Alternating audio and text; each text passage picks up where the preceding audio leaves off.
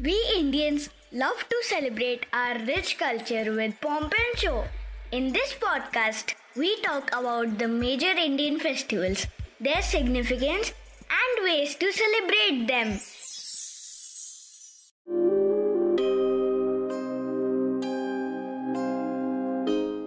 दशहरा जब आप इस फेस्टिवल का नाम सुनते हैं तो आपके दिमाग में क्या आता है? लेट मी गेस दस सर वाले रावण का एफजी, जिसमें क्रैकर्स भर के आप लोग अपनी सोसाइटी के पार्क में हर साल जलाते हैं। इज़ दैट राइट दशहरा भगवान राम की रावण पर विजय, यानी बुराई पर अच्छाई की जीत का त्योहार है, जिसे हर साल अश्विन माह के शुक्ल पक्ष की दशमी को मनाया जाता है। इस पर्व पर रावण के पुतले को हर साल जलाया जाता है और रावण के साथ साथ दो और राक्षसों के पुतलों को भी जलाया जाता है। रावण के बेटे मेघनाथ और भाई कुंभकर्ण। ऐसा कहा जाता है कि जब आप रावण को जलाते हैं तो आप अपने अंदर के राक्षस को भी खत्म कर देते हैं। तो चलिए इस एपिसोड में हम जानते हैं कि दशहरा के त्योहार के पीछे की कहानी क्या है। दशहरा शब्द दो संस्कृत शब्दों से आया है। दशा, जो रावण के दस सिरों का प्रतीक है, और हारा जिसका अर्थ है हराना।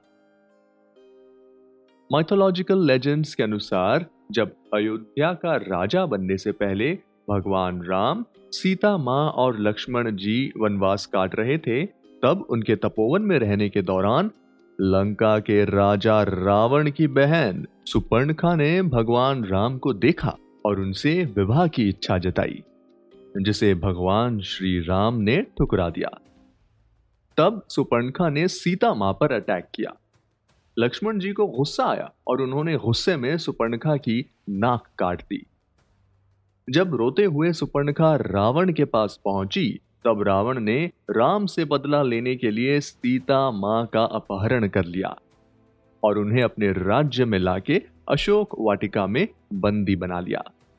उसके बाद भगवान राम, लक्ष्मण जी और वानर सेना की मदद से रावण सेना से लड़ाई करके रावण को हरा के सीता माँ को आज़ाद कराया। और इसी जीत का जश्न होता है दशहरा। इस त्योहार से जुड़ी एक और कहानी है जो माँ दुर्गा से रिलेटेड है। धार्मिक मान्यताओं के अनुसार महिषासुर नामक एक राक्षस था, जिसे आशीर्वाद मिला था कि पृथ्वी पर कोई भी व्यक्ति उसे मार नहीं सकता। इस आशीर्वाद के कारण उसने तीनों लोक में हाहाकार मचा रखा था। इसके बढ़ते पापों को रोकने के लिए ब्रह्मा, विष्णु और शिव ने अपनी शक्ति को मिलाकर माँ दुर्गा का सृजन किया। माँ दुर्गा ने नौ दिनों तक महिषासुर का मुकाबला किया और दसवें दिन माँ दुर्गा ने इस असुर का वध कर दिया। जिसके बाद लोगों को इस राक्षस से मुक्ति मिल गई।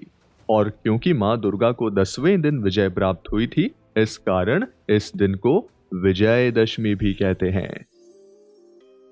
और जैसा मैंने पहले बताया, दशहरा के मौके पर रावण, कुंभकर्ण, यानी रावण के भाई और मेघनाथ रावण के पुत्र के बड़े बड़े पुतले लगाए जाते हैं, जिन्हें शाम को जलाया जाता है। इसे रावण दहन कहते हैं और ये शहर के किसी बड़े ग्राउंड या एरिया में होता है और वहाँ दशहरा का मेला भी लगता है। इंडिया में अलग अलग पार्ट्स में दशहरा फेस्टिवल अलग अलग तरह से मनाया जाता है। नॉर्थ इंडिया में दशहरा से कुछ दिन पहले जगह जगह राम लीला का आयोजन होता है, जिसमें भगवान राम की लाइफ को, खासकर रावण वध को इनेक्ट किया जाता है। इसके अलावा कई घरों में बहनें भाइयों को टीका करती हैं और उनके कान पर ट्रेडिशनल घास लगाती हैं।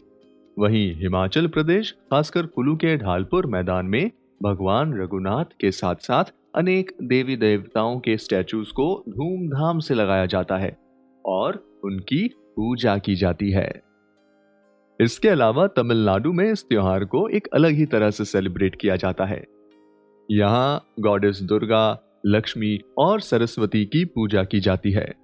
लगभग सभी घरों में डॉल शोज़ होते हैं और लोग एक दूसरे को उपहार देते हैं।